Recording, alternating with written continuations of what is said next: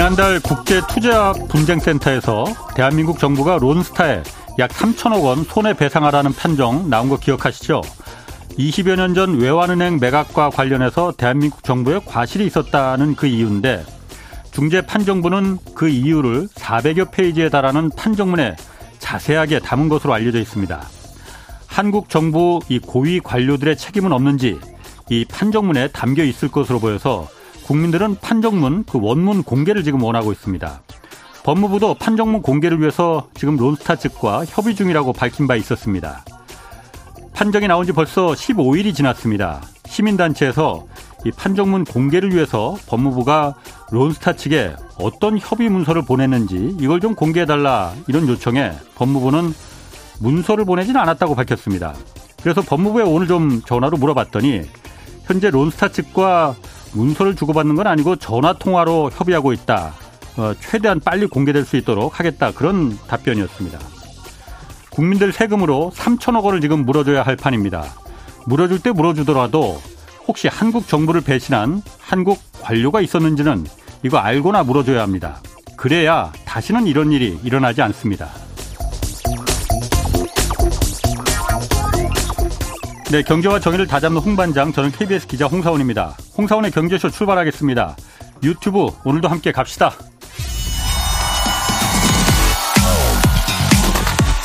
대한민국 경제 오디션 메가 경제스타 K 여러분 경제가 어려워서 힘드시죠? 그래서 준비했습니다. 대한민국 경제 오디션 메가 경제스타 K 힘든 경제 상황을 이겨낸 감동 스토리 우리 가정의 특별한 경제 공부법, 슬기로운 투자 아이디어, 경제와 관련된 이야기라면 모두 모두 환영합니다. 총 상금 6천만 원을 준비했습니다. 여러분의 많은 참여 기다립니다. 이 프로그램은 당신의 투자의 길을 춤추게 하는 새로운 투자 플랫폼 탱고픽에서 함께합니다. 네, 총 상금 6천만 원 걸린 메가 경제 스타 K 12월 9일까지 지금 사연 받고 있습니다. 사연은 홍사원의 경제쇼 홈페이지에 올려주시면 됩니다. 자, 오늘 경제쇼 중국 경제가 지금 최대 위기에 봉착했다 이런 얘기 좀 많이 들리고 있습니다. 중국 경제 돌파군이 있는지 오늘 분석해 보겠습니다. 여러분들 좋아하시는 안유화 성균관대 중국대학원 교수 나오셨습니다. 안녕하세요. 네, 안녕하세요. 왜 웃으세요? 여러분 좋아하는 어. 감사합니다. 아니, 엄청 좋아하세요. 아. 요즘 뭐 환율 오르고 막 물가 오른다고 네. 하는데 네. 안 교수님 인기도 덩달아서 같이 오르고 있어요 지금. 아 정말요? 근데 이게 그 홍사원의 경제쇼 덕이라는 그 덕분이라는 평가가 지금 많거든요. 그러니까 나중에 밥이나 한번 사시고. 알겠습니다. 어. 네. 자, 중국 경제가 위기라는데 네. 어, 진짜 그런 겁니까? 실제 안 좋은 거예요? 제가 여기 와서 몇 번이나 말했어요. 그러니까, 위기라고. 그때 안 믿더라고요. 아니 앞으로 올 것이다라고 했어. 예. 예, 예. 위기 위기 위기라고 했죠. 예. 그래서 그 지금 어 투자, 예. 수출, 예. 소비 우리가 3대 정수열화 하거든요. 수요 예. 측면에서 봤을 때 지금 투자는 사, 아니 수출은 사실 코로나 발생 후 중국이 좋았어요. 이유는 다른 나라 다 멈춰섰는데 네. 중국은 제로 코로나 하면서 예. 단기간에 잡아가 초창기에 그래서 예. 2020년 후반부터 작년까지는 수출이 두 자릿수 막 20% 19막 프로씩 성장하면서 예. 세계에서 가장 좋았고 오다가 다 중국 쪽에 왔죠. 근데 올해부터 조금 달라졌어요. 올해부터 다른 나라는 어제는 포기적 코로나 포기 정책 취했잖아요. 아, 예. 사실 베트남도 그렇지. 공산주의 국가 돼서 되게 강하게 하다가 예. 지금 모든 걸 그냥 놨거든요. 예. 아무 제한이 없고 마스크도 안 끼고. 예. 그러니까 이제는 많은 그 오다가 동남아로 일단 가기 때문에 네. 그 부분에 대한 수출이 또 줄을 거고요. 예. 반대로 또 중국은 오히려 제로 코로나를 하니까 지금 예. 그러니까 어 오히려 오다가 동남아 갈 수밖에 음. 없는 상황. 그러니까 수출이 원래 이렇게 좀 지탱하는 역할을 했는데 수출이 안 좋고 그다음에 소비는 제로 코로나니까 예. 어 좋아지기 힘들잖아요. 예. 투자는 주로 두 가지입니다. 하나는 부동산 투자. 어 근데 부동산이 지금 중국에서 지난번에 작년에 음. 헝다가 음. 터지면서 지금 예. 부동산이 어, 개발 면적 포함해서 그리고 토지 구매 면적 다 하락이거든요. 예. 그래서 그게 지금 마이너스 이번 최신 데이터 보니까 마이너스 6.4%가 나왔더라고요. 예. 그래서 지금 예상보다 계속 안 좋아가지고 있고요. 그러면 투자 쪽에 지금 중국 정부가 위기 대응책으로 위기 대응책은 무슨 말이냐면 평상시는 안 쓰는 정책인데 위기 때만 쓰는 정책을 말합니다. 그래서 지금 중국 정부가 이렇게 무너지는 경제를 예. 살리는 정책으로 위기 대응책을 생각하고 있는 게 뭐냐면 예. 재정 정책과 통화 정책을 두 개 다 동원해서 통화 정책은 부동산을 살리기 위해서 금리를 낮추는 거고요. 아, 예. 그리고 재정 정책 확대는 주로 인프라. 음. 인프라라는 게 어떤 개념 두 가지 개념이 있습니다. 인프라.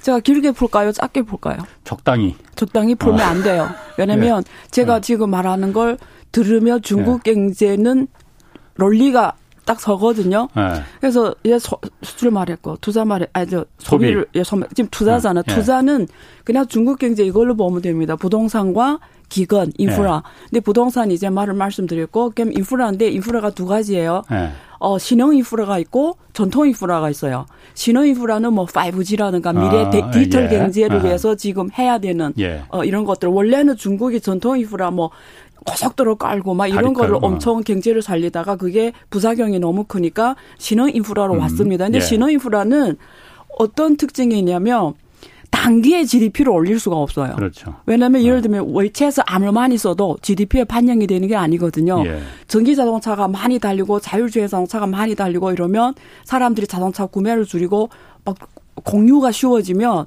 자동차 판매가 오히려 줄어들거든요. 근데 사람들은 생활은 더 편리해져요. 그러니까 GDP는 음. 오히려 줄어드는 거예요. 그러니까 신호 인프라는 원래 열심히 하다가 예. 이게 단기 위기 대책으로는 안 맞는 거예요. 예. 그래서 중국 정부가 다시 재정 확대 정책을 오자 쓰냐면 원래는 고속도로 깔고 고속 그다음에 지하철 깔고 이런 전통 교통 인프라. 예. 근데 그거는 전기 주석들이 우리 말로 하면 다 해먹었어요. 네. 그쪽은 자리 그렇지. 공간이 없어요. 그래서 네. 해먹을 거 다 해먹어가지고. 네. 그러면 그 인프라, 전통 인프라 쪽에서 또 어떤 쪽이 그나마 중국이 공간이 있냐면 어, 교통, 그러니까 지금 말하는 인프라는 옛날 인프라 교통 개념이 아니고 확장이 된 인프라. 예를 들면 병원. 그러니까 사람들이 음. 생활 지수를, 행복 지수를 네. 높이는 쪽, 병원, 학교, 뭐 양로원, 이런 걸 지금 인프라 개념으로 다 집어넣고 이런 쪽을 하겠다라는 거예요. 근데 이런 쪽은 무슨 개념이냐면 이거는 시장 경제로 돌아가지 않는 영역입니다. 왜냐면 이거는 막 투자한 즉시 이익이, 이익이 나오고 첫째 그렇지 않고요. 두 네. 번째는 네. 규제가 또 많아요. 뭐 병원 한다면 얼마나 국가 이런 요구 조건이 많겠습니까? 네.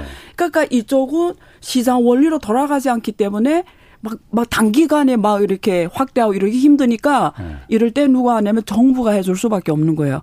그래서 정부가 지금 어, 전국에다가 뭐 그동안 못했던 병원, 학교, 네. 양로원 뭐 이런 것들을 지금 인프라 개념으로 투자를 네. 확대하겠다는데 그럼 정부가 돈이 있냐 이거예요. 그럼 정부라는 게 중국으로 지방 단위로 하거든요. 그렇지, 일을. 네. 그럼 중앙에서 중앙은 돈이 좀 있어요. 부채율도 적고. 근데 지방은 지금 코로나 때문에 돈을 다 써버렸어요. 워낙 지금 부동산이 급격하게 하라면 원래 부동산 판매 수익이 전체 일반 예산이 80%였다가 부동산이 죽으면서 토지 판매라 이런 것들이 줄어들었어요. 수입은 줄어들고 코로나 때문에 다 무료 공사하니까 음. 지출은 확대되고. 근데 네. 또 지금 중앙정부에서 야 병원하고 음. 막 이런 인프라를 해라니까 돈을 어디서 오냐 이거죠. 그러니까 중앙정부에서 교부해 주는 게 좀 없어요? 아 있죠. 근데 네. 그거는 그 중국은 일대일 매칭 펀드입니다. 지난번에 나오셔서 그그 그 지방 정부들 네. 은행에 그그 그 대출 받아서 네. 빨리빨리 다 쓰라고 하라고 그렇게 말하셨잖아요. 네. 어디 그래서 지금 말씀드리면 중앙에서 얼마 쓰면 밑에서 네. 지방에서 매칭 펀드를 해서 투자를 하는 예. 구조예요. 그러면 지방에서 돈이 어디서 오냐면 옛날 같은 경우에는 지방 정부 플랫폼이라 해 정, 정수投资 공수라고 있어요. 이게 우리 말로 하면 지방 정부 투자 플랫폼입니다. 음. 그걸 통해 은행에서 대출해서 해가지고 지방 길 까고 뭐 했어요. 음. 근데 이제 걔네는 어 은행에서 대출해주기 싫어해요. 걔네들이 기존 부채가 너무 많으니까 지금 음. 새, 새 대출로 이자만 갈 정신이 없어요. 아. 그러니까 지금 지방정부에서 자금을 음. 국 그러니까 지방채를 발행하는 방법밖에 없습니다. 지방정부가 네. 지방채를 지금 그 지방채 말고는 지금 대안이 없는데 그래서 지금 지방채가 1년에 튀어가 있어요. 만대도 하는 것도 아닙니다. 그렇지, 그래서 예. 이미 8월에 다 써먹었고 아. 그래서 그 중앙정부에서 내년 거꾸로 다 써라 지금 이 상황인데요. 아. 어쨌든 지금 이 3대 수요로서 지금 중국의 위 정부 대행정은 이렇게 가고 있다. 그러니까 그게 다 꽉 막혀 있기 때문에 지금 쉽지는 않을 쉽지 거다. 않다. 예, 예.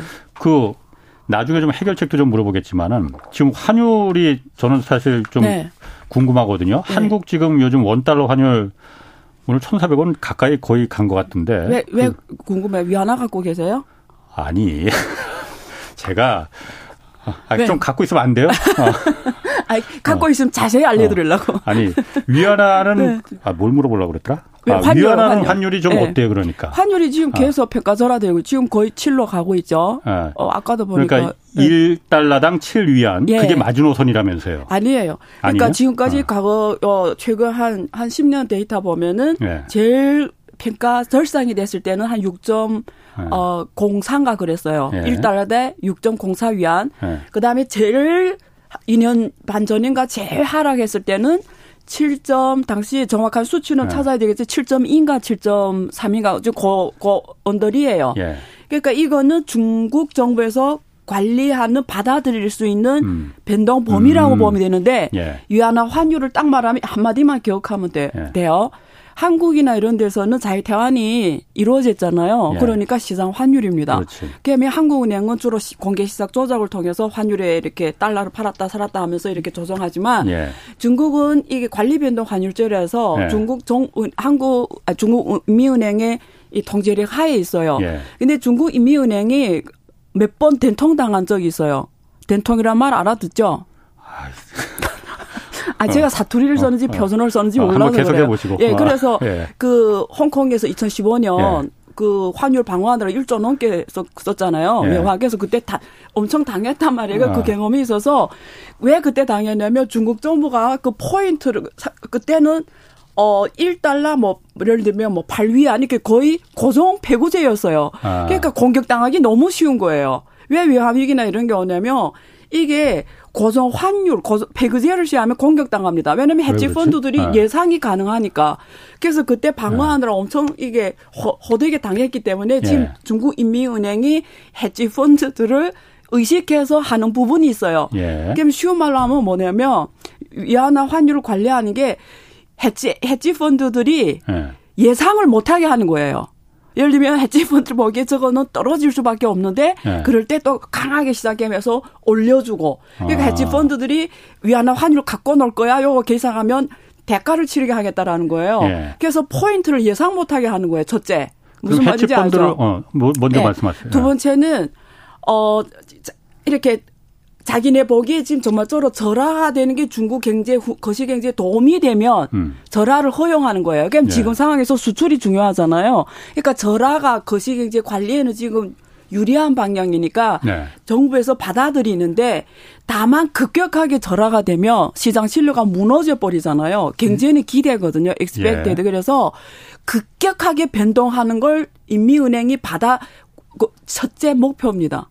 그러니까 음. 환율을 관리 정책에서 첫 번째는 예상이 불가능하게 한다. 예. 만약에 해지부가 공개한 비용을 엄청 지, 비내내 대가를 아. 치르겠다는 예. 거고 예상 불가능하게 하는 거. 두 번째는 어 자기네 것이 방향을 받을 때는 급격하게 변동하는 것만 막으면 되는 거예요. 음, 막 갑자기 뭐 7.15 어. 갔다 막 하루아침 이러면 안 되는 거잖아요. 예. 그두 개가 지금 관리하는 아. 단기에 관리하는 포인트입니다. 그러면은 네. 그 해치 펀드들이 네. 어, 중국 정부 중국 그 환을 상대로 해서 음. 이긴 적이 없어요? 없어요. 항상 항상 졌어? 막대한 예, 막대한 대가를 치렀죠. 아, 그래서 그, 그 이유는 중국 외환보 얘기 많았죠. 외환 보유고가 많으니까 그 방화 헤지 펀드를 상대로 해서 장난치지 못하게. 예, 그때는 홍콩에 예. 위안화가 두 가지예요. 예. CNH하고 CNY거든요. 본토는 CNY. 홍콩은 CNH인데 그때 중국 중국에서 위안화 국제화를 적극적으로 했어요. 아. 저도 그래서 한국 그때 자본시장 연구원에 있었는데 예. 위안 한국의 위안화 허브 시장 만드는 PM을 했거든요. 예. 기재부 영역이었는데 제가 PM 맡고 했어요. 그래서 여기 원하고 위안화 위안 시장이 생겼거든요. 예. 그러니까 그것처럼 중국에서 위안 한국하고 다른 게 음. 한국은 원화를 해외에서 쓰면 안 됩니다. 국내에서는 마음대로 자유퇴환해요. 내 원화는 해외에서 쓰면 불법이에요. 외환관리법에. 원화를. 예, 한국 법은 어. 그래. 근데 중국은 반대예요. 국내를 막아놨어요. 대환이 마음대로 못해요. 근데 해외에서 위안화는 마음대로 쓰게 해요. 그래서 그걸 CNH라고 합니다. 알아듣기 힘들죠? 어, 모르겠는데. 아, 아, 뭐 알아도 예. 돼요. 예. 왜냐하면 하루아침 알려줄 수 있는 건 어. 아니에요. 그래서 어. 그 위안화 국제화 때문에 그래요. 예. 그래서 중국에서 지금 CBDC를 한다고 그랬잖아요. 그래서 그 인민은행에서 화폐. 예, 예, 그 앱을 딱 하나 받, 예. 다운받는데 만약에 아프리카 가나에서 예. 그 중국 인민은행의 어, 어. CBDC 앱을 다운받 가나에서도 위안화 국제, 국제 써도 되는 거예요. 오히려 그건 장려하고 있잖아요. 그러니까 지금. 그러니까 해외 그래서 그때 그 홍콩에서 음. 위안화가 엄청 많았어요. 예. 그래서 그때 CNH 환율은 완전 시장 환율이에요. 이거는 예. 중국 정부가 컨트롤 안 하는 예. 뭐 유로 달러처럼 예. 중국 은행이 관여 안 음. 하는 인민은행 관여 안 하는 그래서 그 사람들 오히려 그 시장 CNH 환율을 더 시장 환율로 믿었단 말이에요. 예. 그러다 보니까 그게 헤지펀드 공격 홍콩 다 개방이 된 시장이잖아요. 예, 그래서 그 이후로 음. CNH 다 걷어갔어요 본토로. 그래서 지금 CNH 조금밖에 없어서 이제 그런 공간은 홍콩이나 많지 아. 않습니다. 그러면은 네. 그 중국 같은 경우에 외환 보유고가 충분하기 때문에 네. 어, 해치펀드들이 함부로 공격 못한다 이거잖아요. 그럼 한국 같은 경우는 그 안 교수님이 보시기엔 어때요? 한국 왜냐하면 한국 완전 어출돼 있죠. 어. 한국이 지금 옛날 같으면 지금 환율이 지금 1,390까지 갔더라고요. 1,390원 넘었죠. 예, 옛날에는 위기예요. 외환 위기 정도에. 근데 왜 지금 어. 한국이 문제가 별로 크게 안 보이냐면 네. 외환 위기 당시에는 몇백 달러밖에 없었는데 네. 지금 4천 원 넘게 그렇지. 있잖아요. 그러니까 네. 펀더멘탈이 탄탄하고 경상수 지금도 흑자고 네. 경제의 기본 펀더멘탈이 탄탄하기 때문에 네. 그게 사람들한테 이게 지금 음. 헤지 펀드 공격 대상이 안 되는 거죠. 예. 근데 한국은 한머니가 네. 왔다 갔다 할 수 있는 나라이기 때문에 항상 그 위험에 노출돼 있죠. 우리 4천억 달러 정도 외환 보이고 있는 거면은 지, 금으로 봐서는 그게 네. 국가별로 적절한 외환 보유액이 있습니다. 뭐 IMF에서 권고하는 거에 비하면 한참 모자라죠. 예, 그래서 그거를 아주 많은 것도 아닌데 네. 그렇다고 아주 적은 것도 아니고 음. 사실 좀 더 있어야 돼. 한국 이런 취약한 이런 왜냐면 대외 주로 의존도가 높잖아요. 음. 그러니까 제가 궁금한 거는 네. 어, 그런 국제적인 투기 자본들이 있잖아요. 헤지 펀드들이 있잖아요. 아, 저 나라 저거 만만하네. 음. 저거 해 먹어야겠다라는 음. 노리고 있는 침 흘리는 하이에나들이 있을 거 아니에요. 네. 한국이 그럴 만한 그 대상이 지금 될 수 있습니까? 없습니까? 지금 그 경제 펀더멘탈로는 아니에요. 아 지금은 네, 지금은 아니에요. 오히려 괜히 먹으러 달려들었다가 자기들이 당하는 상태가 되겠구만. 만약에 근데 내년에 경제가 훨씬 안 좋아지는 걸로 지금 예, 뒤에서 우리가 얘기 예. 나누겠지만 경제가 계속 안 좋고 오히려 지금 무역 적자 나오고 있잖아요. 예. 그러니까 펀더멘탈 밭에 못 주면 예. 공격 대상이 바로 음, 되죠. 그때는 예. 그 미국이 기준금 이제 금리로 다시 예. 들어가 볼게요. 어, 중국은 지금도 금리 계속 내리고 있는 거죠? 네, 네. 미국도 올리고 네. 유럽도 네. 지금 올리기 네. 시작했어요. 네. 거기도 네. 유럽도 지금 성큼성큼 올리고 있는데 네. 미국 이제 다음 주에 뭐 거기도 뭐 성큼성큼 거기도 올릴 것 같은 분위기는 잡고 있는데 중국은 물가 안 오릅니까 그러면은 그 금리를 이렇게 내려도 금리 내는 게 지금 부동산 때문에 그러는 거잖아요. 물가는 안 올라요 그럼 중국은? 어 중국은 이래요. 그러니까 이거 풀라면 정말 어, 길게 풀어야 되는데요. 아니, 물어볼 거 많은데. 이게. 아, 아, 그러니까. 그 자꾸 어. 왜 깊게 어. 풀어야 되는 질문을 합니까, 그럼? 아니, 근데 그러니까 안 교수님이 좀 쉽게 설명, 짧게 설명해 주시면 되지. 그래서 안 교수님 예. 자꾸 부르는 거지. 그, 어. 그러면 예. 제가 약, 어, 그렇지만 핵심은 전달해야 되니까 예. 그 중국의 인플레이션과 예. 미국의 인플레이션은 다른 개념이에요. 어, 미국의 인플레이션은 예. 주, 일단 중국의 인플레이션 말할게요. 그래서 예. 금리를 인하한다는 이야기를 하는 거예요. 중국의 인플레이션은 지금 어떤 문제냐면 수입 인플레이션이에요. 음, 예. 그러니까 중국 원자재 60%를 수입하니까 지금 전쟁 때문에 예. 에너지와 양식 이게 음. 가격이 올랐잖아요. 예. 근데 이거는 왜 올랐냐면 공급이 줄어드니까. 예. 그러니까 수요는 수요하는 사람 고대로인데 공급이 확 줄어드니까 예. 물가가 확 올려버린 거예요. 근데 중국은 수입해 오니까 예. 그게 그대로 중국 인플레이션에 반영이 되는 거예요. 네. 그래서 근데 중국이 또 어 그나마 그래도 괜찮은 거는 중국 원래 수요가 되게 많은 나라인데 예. 제로 코로나 때문에 집에다 다 앉혀놓은 음. 거예요. 예. 그러니까 그 부분은 또 소비를 안 하게 하니까 음. 이거 억제 예, 좀 예. 하는 아. 방향이 있고 또 중국은 장점이 뭐냐면 이거는 제로 코로나 푸는 즉시 공급이 또 확대되기 때문에 물, 음, 음. 공급이 확 확대되니까 그 부분을 예. 이렇게 상쇄할 수가 있어요. 예. 중국의 인플레이션은 사실은 미국하고 어, 상관없이 관리할 수 있는 이런 상황이라는 거예요. 근데 금리를 왜 인하해야 되냐면 부동산을 살려야 되는데 네. 과거에 부동산 정책을 이 정도로 취했으면 아마 가격이 바로 올라왔을 텐데 네. 부동산이 이제는 집 어, 제로 코로나 정책도 하고 또 헝다 사례도 터졌고 사람들이 부동산 신화가 무너졌고 또 여러 가지 또 코로나 때문에 일자리가 없어지면 소득이 줄어드니까 대출도 못 가, 집, 집 대출도 못, 모기지를 못 가보니까 또 안 사는 사람들이 생겼고 이러다 보니까 지금 부동산이 무너진단 말이에요. 그러니까 부동산을 예. 구해야 되는데 어떻게 구해야 될까요? 그래서 유일한 희망이 누구냐면 농민공입니다. 음. 중국의 역사를 보면 위기 때마다 중국이란 나라를 구한 건 농민들이거든요. 그래서 농민들이 농민공 도시에 산 농민공 그던 집이 없어서 살 없이 살았어요. 그 중국 정부 정책이 자 농민공들이 집 사게 만들자. 음. 그럼 농민공이 와서 여성분이 와서 이렇게 공장에서 일했어요. 네. 그러면 그 사람이 집 사게 만들자. 그 사람 집 사면 어떤 효과냐면 그 집에 농촌에 있는 어머니도 오고 음. 자녀도 오면서 도시 확대가 일어나면서 소비가 확대되고 그럼 예. 또 생산도 늘어나면서 경제가 연착륙이 된다라는 거예요. 음. 근데 문제는 중국이 급속한 경제 성장, 급속한 부의 성장 속에서 유일하게 농민공들이 그 혜택을 못본 층이에요. 희생했다 돈이 없다라는 예. 거죠. 예. 얘네들이 집 사게 만들어야 되는데 돈이 없어요. 예. 그럼 어떻게 해야 돼요? 그러니까 만약에 금리를 낮추지 않으면 얘네는 아예 일단은 못 삽니다. 첫째. 예. 예. 두 번째는 얘네들이 못 사니까 그럼 어떻게 하냐면 중국에서 따번까지줘라고 해서 지방 그 도시별 지방 정부가 집을 여기 말하면 임대주택 비슷하게 네. 먼저 정부가 짓고 이런 예. 사람들이 네. 싸게 들어오게 예. 살게 하는 거예요.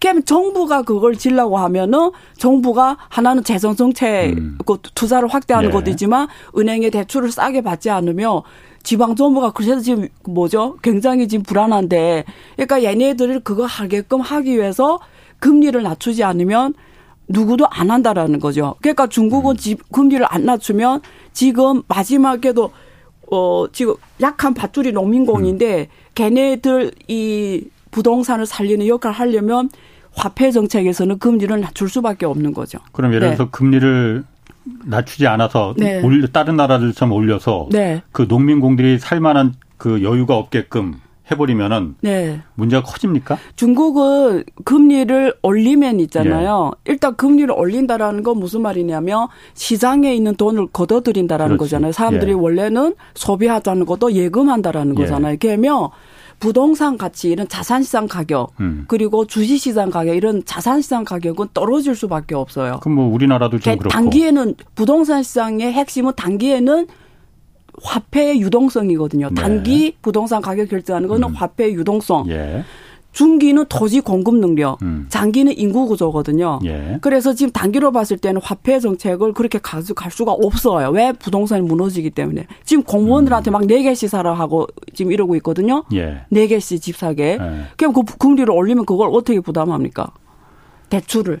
금리를. 그럼, 예. 그럼 부동산만 살리고 예. 나머지는 다 죽어도 상관없어요, 그러면? 아니에요. 부동, 중, 제가 여기서 몇 번이나 했어요. 어. 중국은 부동산 딱 중심에서 어, 거기에 파생되는 그 연관 예. 중국 성장이 10% 성장한다 이러면 예. 30%는 부동산이 음, 한다고요. 음. 부동산이 살아야 소비도 살고 투자도 살고 다 사는 거예요. 오케이, 알겠습니다. 예. 그러면은 네.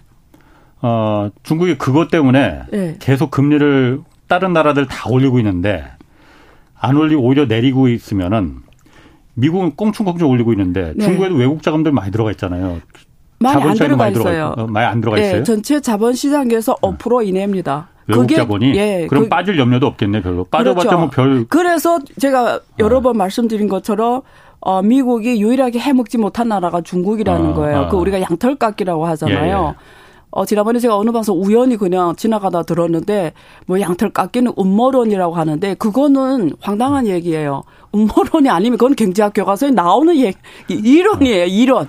이런 외래 기축통화 아. 역할이거든요. 그 화폐 전쟁이라는 책에만 나온 거 아니에요? 아, 아니에요. 그 아. 경제학의 외래 기축통화 힘이에요, 그게. 예. 그러니까 그래서 중국에서 위안화 국제화 하겠다라는 거 기축통화가 갖고 있는 역할이에요. 아.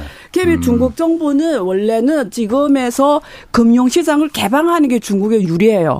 금융 왜냐하면 시장을 열어놓는 게 왜 유리하냐면 외국 자본들이 들어오게 하면 예. 이때 금융 시장이 지금 5%밖에 안 되는데 그걸 10% 20%까지 올려가면 20% 아, 아니래도 10%까지 해도 외국 사람들 와서 달러를 들고 와서 위안화를 바꿔가지고 사는 거잖아요. 그러면 위안화 국지, 어, 위안화 국지화도 유리하고 예. 와서 돈을 주, 주겠다라는 거잖아요. 네. 유동성을 확대시키는 네. 거잖아요. 그러니까 사실 중국 이럴 때 금융시장 개방 정책을 취하는 게 맞고 그래서 사실 지금 취하고 있어요. 있는데 나갈 때 마음대로 못 나가게 하니까 예. 이게 딱 그 외환 관리국 통해서 들어가고 나가니까 음. 외국 투자자 입장에서는 그렇지. 굉장히 환율이 막막 음. 막 하루에 막 이렇게 변하는데 네. 그 리스크 해지를 할 수가 없는 거죠. 그래서 네. 못 들어가는 거죠. 네. 그걸 다 그럼 나가지 네. 나가는 것도 다 풀지 못하게 하는 이유는 네. 예전에도 말씀하셨어요. 그 한국의 네. 외환 위기 경험을 아주 중요하게 받아들인 거죠. 네. 그렇구나. 그러면은 지금 아, 외국 자본이 그렇게 많이 들어가 있지는 않기 때문에 그거 뭐 외국 자본들 5%밖에 안 들어와 있는데 네. 빠져나가도 뭐 별 문제 없다. 그러니까 그 다른 한국처럼 한국은 30, 30, 30이에요. 네. 한국은 지금 네. 이런 주식시장에서 외국인 한 30, 개인이 30, 기관 30 뭐 이 정도거든요. 예. 그러니까 만약 외국이 나 미국에서 금리를 올리잖아요. 예. 외국이 싹 빠져나가잖아요. 그러니까 주식시장이 쫙 떨어지잖아요. 예. 근데 이런 스토리는 중국에서 안 먹힌다는 거죠. 그럼 그 진짜 중국 같은 경우에는 예. 뭐 금리를 뭐 한국 같은 경우에는 지난번에 이창용 그 한국은행 총재도 그 얘기는 했거든요. 네. 우리가 중앙 행정부에서는 한국은행이 중앙은행이 독립을 했는데 네. 미국의 연방준비제도에서는 독립을 못했다. 네, 맞아요. 아 근데 중국은 맞아요. 뭐 금리 그냥 뭐 그렇게 신경 쓸 필요도 없겠네. 그래서 중국에서 원래는 어그그 그 청재 이야기에 예. 따라서 중국도 원래는 달러에 폐기시켜 가지고 예. 거의 중 미국 연준이 중국 그 통화 정책을 지배했어요. 예. 그게 무너진 그걸 그러니까 중국이 막 공격도 받고 예. 자, 중국 이민의 역할이 없는 거예요. 예. 그러니까 완전히 그 거기에 음. 따라 가니까 그걸 어 끄는 게 예. 2015년입니다. 8월 아. 화폐 가격 그때 화폐 그 통화 통화 개혁이라고 예. 하거든요. 예. 예. 그때부터 완전 탈달라. 그래서 그 전까지는 중국이 왜 고속 성장했냐면 예. 중국이 신용은 실제 달러 신용으로 고속 성장한 겁니다. 예. 근데 2015년 이후로는 위안화하고 달, 달러가 완전히 각자 음. 각자 도생하는 거예요. 예. 달러는 워낙 기초통화니까 위안화 원래 같이 가다가 이렇게 예. 같이 줄을 매고 같이 가다가 그걸 끄는 게 2015년 이후인데요. 예. 그 다음부터 위안화는 그냥 자체 신용으로 가는 통화가 돼버린 거죠. 음. 그러다 보니까 만약에 자본시장 대환을 자본 대환을 맘대로 하게 했으면 만약 한국처럼 개, 중국 개인이나 기업들이 만 마음대로 태어나겠으면 위안화는 이제는 자체 신용으로 가야 되는데 만약에 시장까지 다 열어놨어요. 외화가 마음대로 들어갔다 음. 나갔다 하면 제가 그때 말했잖아요. 중국, 중국 부자들하고 기업들이 오히려 얘네들이 공매도를 그러니까. 할 거라고. 그래서 아. 위안화는 달라고 분리시켜 놨는데 문은 닫아 놓은 거죠. 아, 못 나가게. 중국 내부의 내부의 부자들이 네. 밖으로 나갈까 봐. 그렇죠. 아. 100% 나가죠. 열어 놓으면. 네. 어. 또한 가지가 지금 미국 국채를 가장 많이 갖고 있는 나라가 중국이잖아요. 네.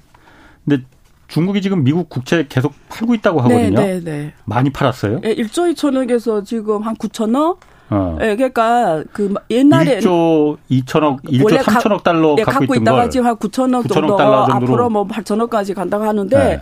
근데 이래요. 이것도 네. 사실 어느 질문들을 원래 여러분들이 자세히 그 논리를 알아야 돼요. 근데 네. 푸는 시간이 없으니까 어 궁금하면 광고처럼 들리지만 어. 이게 중요하기 때문에 네. 제 유튜브 와서 들어보세요. 어쨌든 어. 이거 되게 중요한 질문인데 네. 어 결론은 먼저 말씀드릴게요. 네. 어 미국 국채를 하, 팔, 다 팔지 못해요. 어느 정도 갖고 있을 수밖에 없어요. 음. 그래서 제가 쉽게 표현하면 외환보유액이란 건 어떤 개념이냐면 급할 그 시에 음. 국가 신용이 그렇지. 무너질 때 써야 예. 되는 거예요. 예. 그래서 한국 은행이 왜 4천억 갖고 중요한 이유를 한 거예요. 중국도 같아요. 근데 우리말로 하면 만약에 내가 국가 중국 인민은행의 총재면 예. 이강 총재면 예를 들면 지금 3조 달러 있잖아요. 3조 천억 정도 있는데 3조 달러를 선 그게 개인이 투자하는 거랑 똑같은 개념입니다. 네. 이미은행이 3조 천억을 빨리 자산 투자 돌려서 그 가치를 계속 올려가야 되는데 네. 그걸 가만히 놔두면 음. 달러는 지금 7% 오늘 보니 8.3%잖아요. 지금 CPI가 절하되는 통화잖아요. 그러니까 음. 화폐 가치가 계속 줄어드니까 예. 그걸 어떻게 하나 굴려야 돼요. 예. 그럼 굴리는 방법이 포트 투자 포트를 어떻게 짜냐는데 옛날에 그걸 거의 80%까지 국채를 갖고 있었어요. 미국 국채로. 네. 어. 근데 2008년에 금융이 딱 터지면서 그게 휴지 조각이 됐지. 예, 휴지. 왜냐면 그게 어. 만약에 인플레이션 8%고 그렇지. 이자가 5%면 어. 완전 네거티브 어. 그 마이너스니까 예. 그때 딱 깨달은 게 어. 선 이거 자산화하자 해서 그때부터 1대 1로로 하고 그때부터 아프리카나 이렇게 가서 광산 음. 사들이고 항구 사들이고 그걸 자산화하기 시작했어요. 국채로 갖고 있으면 이게 미국의 상황에 따라서 이게 종이 조각이 될 예, 수도 있으니까. 이제는 자산을 갖고 있겠다. 아, 예. 근데 또 거기에 대해서 엄청난 대가를 치릅니다. 생각이 아주 좋았어요. 광산 네. 자원을 네. 갖고 있고 항구를 네. 갖고 있고 좋았는데 네. 이게 다 어떤 나라들이죠? 그 거의 뭐 세계 이 어, 유엔에서 거의 뭐 신용이 없는 국가들의 네. 인프라에 투자하니까 예. 다, 다 손실인 거예요. 예. 그러니까 그게 아. 수익률 보장이 안 되는 거예요. 예. 그런데 국가가 위기 시에는 그 외환보유액이 신용 역할을 해주는데 만약에 그 투자를 대부분 그, 그런 인프라 자산에 했다가 예. 그게 손실이 되면 국가가 또 무너지잖아 신용이. 예. 그러니까 그거는 하다가 이제는 또 지금 음. 멈춰선 상황에 뭘 갖고 하면 금을 갖고 있어야 된단 말이에요. 금은. 음. 근데 금은 어 그래서 금보 해지 확 늘어났는데 옛날보다 많이 늘어 금을 계속 사주고 있거든요. 보유량이 예. 중국이. 예. 근데 그럼에도 불구하고 왜 국채를 갖고 미국 국채 갖고 있을 수밖에 없냐면 네. 상당 부분을 우리말로 하면 예금이라고 보면 돼요. 예. 은행 예금, 예, 은행 예금 뭐죠? 필요할 때 유동성이 제일 예. 중요해요. 외환 보유의 핵심은 유동성입니다. 예. 그래서 그 자산 포트폴리오에 유동성이 없이 급한 시에 빨리 팔아서 그렇지. 메꿔야 예. 되는데, 예. 근데 미국 국채는 어떤 역할을 하냐면 현금 역할을 하는 음, 거예요. 바로 팔아서 예. 막을 막을 수 있다 이거죠. 예, 그러기 어. 때문에 미국이 뭐 미국 국채 다 어. 팔면 미국이 무너지고 뭐 중국이 뭐 할수 어. 있다. 그래서 무기로 음. 쓸수 없습니다. 음. 왜냐면 즉시 위안화는 완전히 종이 조각이 되는 역할이 될 수도 있어요. 그 정도 아. 신용이 없어진다라는 거예요. 아. 그래서 미국 국채는 항상 어떻게 보면 중국의 당국자들이 제일 어 머리 아픈 트레이드 오프 이해 상초 문제 네. 이러기도 그렇고 네. 저리기도 그렇고 그래서 위안화 국제가 빨리 실현되는데 자본 태환이 안 되기 때문에 상당 기간 어렵고요. 국채를 갖고 있을 수밖에 없습니다. 미국 국채를. 그러니까 갖고 있을 네. 수밖에 없긴 없는데 옛날보다 지금 많이 줄이고 있는 거잖아요. 근데 내다 팔고 있는 거잖아, 국채를. 예. 근데 또살 어. 거예요. 그러니까 어. 전략적으로 예. 왜냐면 지금 금리를 올리고 있잖아요. 금리 올리면 예. 채권이 국채 떨어지는 거죠. 네. 예. 네. 그래서 팔아야 돈이 생겨 또 저가에서 또 사니까. 아, 저가에. 예, 투자 관리죠, 투자 관리. 아니 그러면은 네. 지금 미국 국채를 팔고 있는 게 네. 중국만이 아니고 미국 중앙은행도 팔고 있잖아요. 그 네. 양적 긴축이라고 해서 네.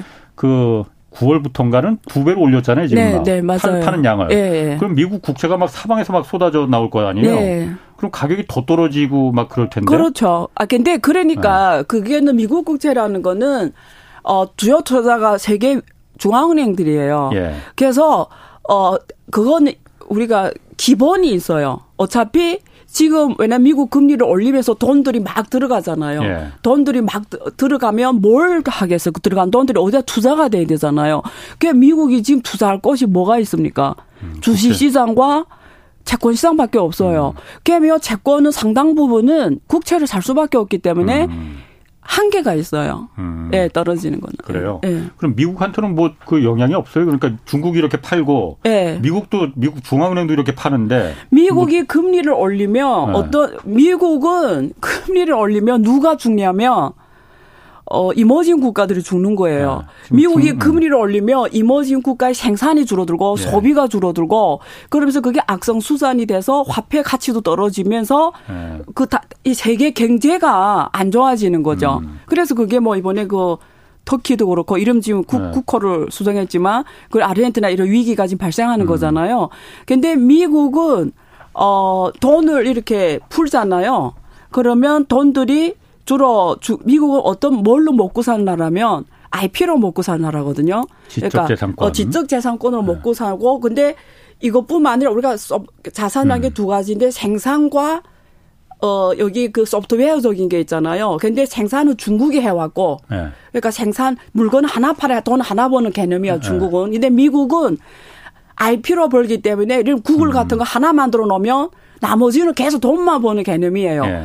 그러면 미국에서 금리를 내릴 때 푼 돈들은 해외에 나가서 해외 자산에 투자도 되지만 상당 부분 미국 국내에서 투자가 되는데 그 음. 그돈 다 어디 가냐면 이런 소프트웨어 어, IP, 이런 쪽에가 돈이 있는 거예요. 그 음. 그, 왜냐면 미국은 그걸로 돌아가 나라니까. 음. 그게 주로 어디냐면 빅테크 기업들이 IP잖아요. 예, 예. 한번 개발하면 끝나는 예. 일이잖아요. 예. 그러니까 빅테크 주가가 엄청 올라간 거고, 그리고 이제 말하는 그런 경자산들, 소프트웨어적인 그런 부분에 돈, 근데, 어, 금융 시장도 그 부분에 음. 해당하죠. 주식 시장도. 그러니까 그게 엄청 네. 올라간 거죠. 아. 예. 그러니까 지금 올리니까 떨어지는 거죠, 아. 미국이. 예.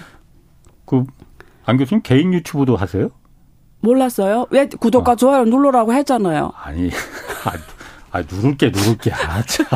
아니, 아니 그냥 홍사원의 경제처럼 나오시지 뭘 개인적으로 아니, 또 하셔. 나는 아. 아 누른 걸로 알고 있는데 안 누르셨네. 좀 이따가 봅시다. 아니 그럼 미국 네.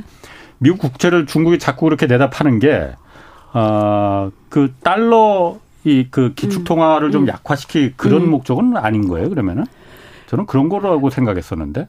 그 정도 그 힘이 없어요. 그 정도는 예, 미국 국제 시장이 예. 워낙 글로벌 가장 큰 시장이고 예. 글로벌 모든 중앙은행 돈 다 들어와 있기 때문에 미국 중국이 예. 갖고 있는 건 극히 소수이기 때문에 아. 별로 영향이 그 그렇군요. 정도로는 아니, 메시지는 있겠죠. 메시지는 음. 네. 메시지 정도라 예, 이거죠. 예. 그 푸틴 대통령하고 러시아 대통령하고 시진핑 주석이 오늘 만나잖아요. 네, 만나 어? 만나지 않았어요 지금? 만났나? 하여튼. 두 나라끼리 하여튼 결속이 굉장히 강해진 것 같아요. 이게 네, 네. 그 서로 멍든 가슴끼리. 네. 그러다 보니까 어 천연가스 대금을 네. 지금까지 달러로 중국이 러시아한테 줬잖아요. 그렇죠. 거의 다 어? 달러로 했죠. 예, 국제 결제는 다 달러죠. 루블하고 지금 위안화로 하겠다고 맞습니다. 하는 거 아니에요. 예, 예. 이것도 그러면 아까 국채 중국이 자꾸 미국 국채 팔라는 것도 그렇고 그렇죠. 달러 패권에 도전하는 아 그건 맞아요. 그거는 네. 그러니까 이게 꼭 뭐 이번에 뭐 중국의 미국의 여러 가지 중국 제재 때문에 그런 건 아니에요. 예. 그러니까 러시아도 꼭 이번에 뭐 러시아 우크라 전쟁이 나서 그런 게 아니에요. 예. 이 흐름은 2010년 이후부터 이미 러시아가 자체 자체 국제 청산 결제 시스템을 러시아가 또 만들었고 예. 중국도 십스라고 만들었고 예. 유럽도 만들었고 왜 만들었냐면 특히 최근에 그 미국이 스위프트 이란을 축출했잖아요. 이란하고 러시아 축출했죠. 예, 이번에 네. 러시아를 했고. 예. 그러니까 이런 걸 다 대비를 하기 시작한 게 2010년 이후, 특히 2015년 이후입니다. 예. 그러니까 저런 지금 단기에는 미국이 저렇게 힘 세 보이고 멋있어 보이잖아요. 근데 사 단기는 손실이에요. 왜냐면 저런 거 한 번, 한두 번만 쓰면 저 시스템에 대한 그 신뢰가 무너지거든요. 옛날에 왜 스위프트가 사실 전 세계 스위프트 하나만 있으면 돼요. 그게 국제결제은행이 하나만 있으면 전 세계 무역 그걸 통해서 음. 하면 되는데 네. 구글처럼 독재적인 플랫폼 역할을 할 수 있는데 금융 결제에서 근데 미국에서 한번 이렇게 제재를 써먹으면 누구나 그렇잖아요. 어, 나중에 내 미국과 관계 나쁘면 날 못하게 하면 큰일이 생기네. 이래서 음. 독자적으로 만들기 시작했어요. 예. 그래서 이번에 그 러시아를 제재하면서 그 시스템으로 루, 그 계속 루브라 결제를 하겠잖아. 유럽 유럽이 루브라 결제를 하라고 그러잖아요. 예. 예. 루브라를 하라게 예. 그 시스템 하는데 한계가 뭐냐면 가입대 은행이 적다라는 그렇지. 거죠. 예. 그래서 그 한계가 있지. 그래서 중국도 오랫동안 그 준비를 해 왔어요. 예. 그 이번에 그 김에 이번에 마침 잘 된 거죠. 이때 그냥 같이 예. 이 결제를 더 은행들도 더 많이 들어오게 하고 더 완숙하게 하는 거죠. 예. 그리고 지금 뭐 두바이도 그렇고요. 예. 뭐 사우디도 그렇고 이제 미국의 이런 제재 가능성 다 머리에 염두를 두고 있잖아요. 그러니까 다 이제는 자체 거 다 만들려고 해요. 그래서 네. 이거는 추세입니다.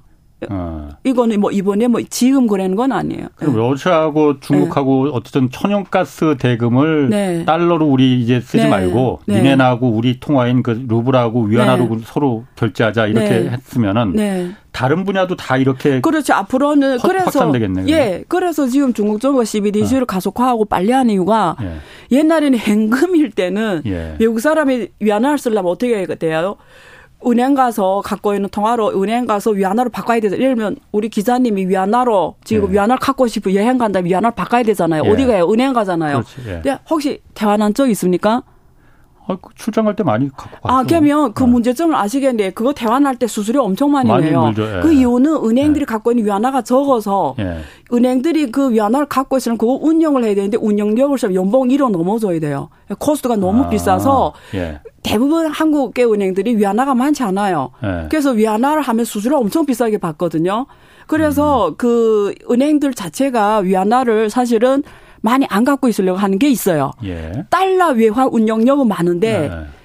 이런 다 기타 통화 운영료은 음. 적어요. 아, 그래서 비용이, 수수료가 비싼 거구나. 예, 비용이 예. 너무 비싸단 말이에요. 그래서 예. 어, 중국 정부가 뭐 어떻게 해야 돼? 위안화를 다른 나라 많이 쓰게 해야 되잖아요. 예. 그래서 시비 현금 왜냐면 은행에서 현금을 이렇게 종이똥 갖고 있어야 된단 말이에요. 예. 금고에 그렇지. 넣어야 되죠. 근데 예. CBDC면 그럴 필요가 없어요. 예. 그 중국에서 지금 상업은행 통해서 이렇게 전 국민이 쓰게 하는 것처럼 예를 들면 예. 한국의 모 은행이 중국 이민한테 야, 내 내내 CBDC를 우리 은행에 음. 쓰게 할게 이러면 이제는 그런 뭐 제한 제한이 없는 거죠. 음. 그러니까 되게 편해지는 거죠. 그러면은 지금 러시아하고 네. 중국 그 네. 이렇게 서로 네. 위안화하고 루블하로다가 결제하고 그러면은 네. 이게 상품도. 달러 강세도 네. 그 지금 강달러라서 뭐 그렇잖아. 이거에도 좀 브레이크를 걸 수가 있. 그렇죠. 너무 하나의, 약한가? 아, 아니 아니 지금은 약한데 예. 근데 모든 게 다 양적 변화가 질적 변화를 일으키잖아요. 예. 지금은 아, 그 성경의 시작은, 시작은 미약하나 봐, 예. 어, 끝은 장대하리라. 예. 그 뜻이에요. 그러니까 예. 시작은 지금 뭐 모래성처럼 조금 취약하고 이렇지만, 예. 만약 미국이 계속 제재를 쉽게 쓰면 저렇게 예. 마음대로 휘두르고 이러면 중국하고 그 러시아 간에 어, 무역 규모가 점점 커지, 이번에도 30%, 이번에만 지금 30% 올랐거든요. 예. 그러니까 그게 점점 커지면서 예. 대부분을 또 루브라, 주로 위안화를 또 결제하겠죠. 그러면 오히려 위안화가 더 빨리 국제화되는 역할이 되겠죠. 음. 예. 그 지금 미국의 그 인플레 감축법 있잖아요. 네. IRA라는 예, 거. 예. 이거 지금 미국 동맹국들 불만이 좀 많습니다. 한국도 네. 마찬가지고. 네.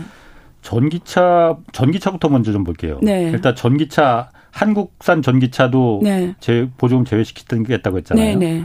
근데 이게 제가 봤을 때는 네. 일본 전기차와 독일 전기차하고 네. 한국 전기차는 네. 좀 입장이 다르거든요. 네. 왜냐하면 한국은 네. 미국하고 FTA를 체결한 나라잖아요. 그렇죠. 일본이나 독일은 체결 안 했잖아요. 네. 미국은 미국하고. 그렇죠. 그러니까 한국은 이게 체결한 그 제외시킨 거에 대해서 네. 매우 좀 억울하다 이 생각이 들거든요. 그러니까 또 배신감이 들죠. 왜냐면 네. 바이든이 출장 와가지고 네. 어 오기만 해라. 우리가 되게 잘해줄게. 예. 이렇게 해놓고는 예. 실제 어 지금 열심히 했는데 뭐 삼성 가서 투자하고 있는데 예. 지금 이렇게 해버리니까 되게 배신감을 받은 거죠. 예. 근데 거기 조건 중에 하나가 현지 생산해야 예. 지금 한 어, 7천 달러, 7,500달러, 예, 7,500달러 정도를 예. 보조해주게. 그것도 두 개로 나뉘어요. 어 그래서 그 부품 쪽하고 실제 완성체 이쪽으로 나뉘잖아요. 예. 3,000, 3,250, 3,250처럼. 예. 다 받으려면 다 받으면 7,500인데 음. 어쨌든 한국은 수출하니까 현대 기아가 수출하잖아. 예. 근데 9% 정도더라고요. 테슬라 다음에 2위더라고요. 그래서 어, 굉장하던데 어쨌든 그게 천만 원씩 차이 나면 예. 이거는 치명적이죠. 음, 음. 그리고 제한도 없앴잖아요. 예. 원래 한 기업이 20만 대였는데 그 제한도 없으니까 테슬라가 되게 좋아진 건데 예. 어쨌든 어, 한국은 지금 우리만 좀 봐달라. 예. 우리만 좀 제외해달라. 지금 그렇게 계속 알, 제가 알기로는 거기 공무원들이 가서 예. 의회, 의원을 설득하고 하는 것 같아요. 근데 어쨌든 어, 지금 상황에서는 지금 뭐 2023년부터 실시한다고 예. 하니까 어, 한국 기업들은 두 가지 방법밖에 없겠죠. 빨리 가서 공장을 짓던지 아니면 그 천만 원을 메꿀 수 있는 뭐 굉장한 경쟁력을 갖던지 천만 원 더 주래도 난 네 거 아니면 안 돼. 예. 이 둘의 방향밖에 없어요. 근데 네. 저는 현지 생산을 갖고 해봤자 어 저는 모르겠어요. 그게 테슬라하고 차별화를 둬야 되니까 예. 어떤 차별화를 두고 본토 시장 지금 미국 본토 경쟁력이 빨리 올라오고 있거든요. 그러니까 어느 만큼 앞으로 그쪽 시장에서 네. 미래가 있는지는 잘 모르겠어요. 예. 아니 원래 그러니까 FTA 체결을 하면은 네. 어, 그 내국인 외국에서 생산을 하더라도 네. 그 FTA 체결 국가하고 똑같은. 예. 그래서 지금 소송했잖아요. 우리가 이거 걸겠다. 내내 계속 이렇게 하면 검토해 보겠다. 소송을 검토해 보겠다는 거고. 검토해 보겠다. 어. 예. 예. 함부로 소송 걸면은 그 괜히 또 그렇죠. 또, 어, 그러니까 어쨌든 내내가 계속 이래면 네. 우리가 예. 어, 그렇게 음. 위반이라고 우리는 좀 해보겠다 이런 거잖아요. 예. 예. 아니 그러면은 제가 궁금한 게 좀 그거거든요. 음. 그 지난번에 이 FTA 규정이라는 걸 미국도 잘 알고 음. 그잘 알고 있을 텐데 음. 어 일각에서는 정치권에서 이제 그 지난번에 낸시 음. 펠로시 하원 의장 음. 왔을 때 음. 우리 윤석열 대통령이 음. 안 만난 것 때문에 안 만난 게 패착이었다. 뭐 물론 외교부에서는 네. 어 그거 상관없다 얘기하거든요. 네, 상관이 없어요. 있었을까요? 아니 저 상관이 없어요. 그러니까. 네, 상관. 왜냐하면 이 한국만 못 받은 게 아니기 때문에. 예. 어 뭐 아니 그러니까 한국은 FTA 체결 국가잖아요 미국하고 일본하고 독일하고는 다르다니까요. 아니 다르긴 하지만 예. 그것 때문에 그렇지는 않아요. 그 이게 IR이 제일 예. 중요한 그 출시 배경이 예. 현지 생산이잖아요. 음. 현지 생산해라는 음. 거잖아요. 그게 포커스가 맞춰진 그렇죠. 거죠. 예. 그러면 지금 제가 보니까 네. 제가 말하는 거 그게 그래서 부품 좀 풀었잖아요. 배터리나 이런 거는 음. FTA에서 온 것까지 예. 다 적용하겠다 한 거고 예. 원래 그 생산도 원래는 어, 미국만이었다가 예. 캐나다에서 로비를 해가지고 북미로 확대한 거예요. 예. 그러니까 어떻게 보면 굳이 원인을 찾는다면 음. 한국이 조금 더 빨리 가서 음. 야, 우리만 FTA 국가 다 그 생산도 그쪽도 풀어달라고 음. 했어야지. 그냥 더 먼저 손을 써서 이거 좀 늦었죠 대응이. 아니 그러니까 그. 근데 기사 발표 나오고 보니까 너무 빨리 제정돼서 대응 시간이 없었다 이 말을 했어요. 제가 봤을 때는 네. 미국 대사 주미 한국 대사관 여긴 네. 좀 책임을 물어야 돼요. 원래 그거 하라고 그런 거 다 보라고 상무관들 보내고 그런 거잖아요. 네. 그래서 한국의 산업의 불리한 정책이 뭐 의회에서 무슨 움직임이 있는지 네. 이거 보고하고 모니터링 뭐 이런 거 책임 물어야 됩니다. 사실은. 네. 인터뷰 가세요. 네. 자, 제가 네. 그 물어보는 건 네. 그게 아니고. 네. 어,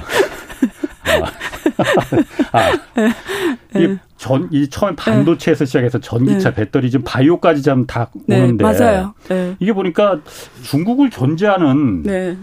그 목적이 아닌 것 같이 보이거든요, 지금. 그것만으로 보기에는 좀 너무 동맹국들한테, 우방국들한테 네. 너무 포화가 좀그 파편이 어, 유탄이 많이 떨어지는데 네. 이게 중국을 견제하는 거 목적만은 아닌 거죠 이게. 아, 그 당연하죠.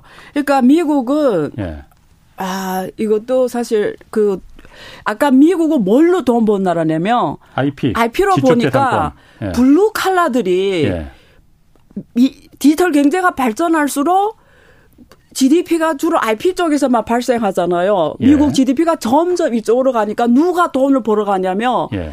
자본가들이 벌어가고 그것도 빅테크 음. 자본가들만 벌어가니까 예. 블루 칼라들은 점점 변두리에 빠져나가는 거예요. 중산층이 붕괴되기 시작했죠. 예, 붕괴되고 블루 칼라들은 근데 매일 먹어야 되잖아요. 예. 그럼 얘네는 필수 생활 지출이 돼야 되는데 그럼 일자리가 있어야 되는데 예. 이 일자리는 생산은 다 중국이 했잖아요. 예.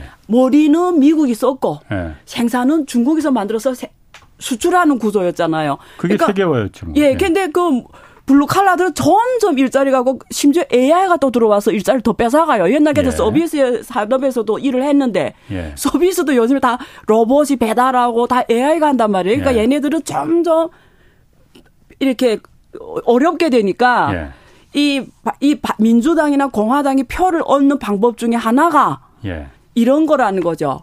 예. 리솔링 그리고 recycle 그러니까 공급망을 어, 안보 개념으로 다시 만들고 예. 그리고 상당 부분 기술은 중, 미국에서 다 생산 중요한 건 생산하고 그리고 심지어 다른 것까지도 이제 저부가 같이 뭐 옛날에는 미국 중국이 해도 돼 이거까지 다 중국에 와 미국에 와서 해라는 게 일자리가 핵심이라는 거예요. 그러니까 일제 그건 알겠는데 네. 처음에 반도체부터 기술 네. 전쟁으로 미중 패권 경쟁이 일어났을 때 그거는 중국에 대한 알겠까 어. 여기 지금 이제 이 IR 이 법안도 그렇고 예. 그 다음에 반도체 법안도 그렇고 예. 발을심이 통일된 그 두 개가 다 중국 경제가 기본 깔려 있어요. 예. 그거는 변하지가 않았어요. 예.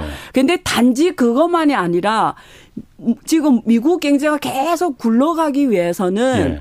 지금 과거에는 중국이 생산을 공급하면서 어 세계화 속에서 서로 다 좋았는데 예. 근데 중국이 너무 빨리 성장하고 이제는 머리 쓰는 IP 쪽도 중국에 갖고 가니까 하이테크 산업을 예, 미국이 이제 위 우리 우리 먹 우리가 이걸로 먹고 사는데 중국이 이걸까지 생산하는 게 아니라 여기까지도 지금 와서 우리 밥거리를 뺏어가 예. 그게 그 G2 갈등이라는 거예요. 예. 우리 밥거리를 어, 뺏어간다. 그러니까 예. 지금 못하게 하는 게 기본이 있고 예. 두 번째 국내 상황인데 국내 예. 상황은 블루 칼라들이 미래 산업 구조가 바뀌면서 점점 설 자리를 잃는 거죠. 예. 그래서 지금 음. 서비스 산업에서 그나마 종사했는데 그것도 지금 점점 일자리가 없어지니까 예. 지금 현지화 생산하라는 게 예. 실제 이루어지는지는 저는 결론이래요. 예. 못한다예요. 답이 못한다예요. 왜? 현지 생산이? 예, 아예 현대하고 삼성이 가도 미국 노동자를 안 쓸 거예요. 다 AI를 할 거예요.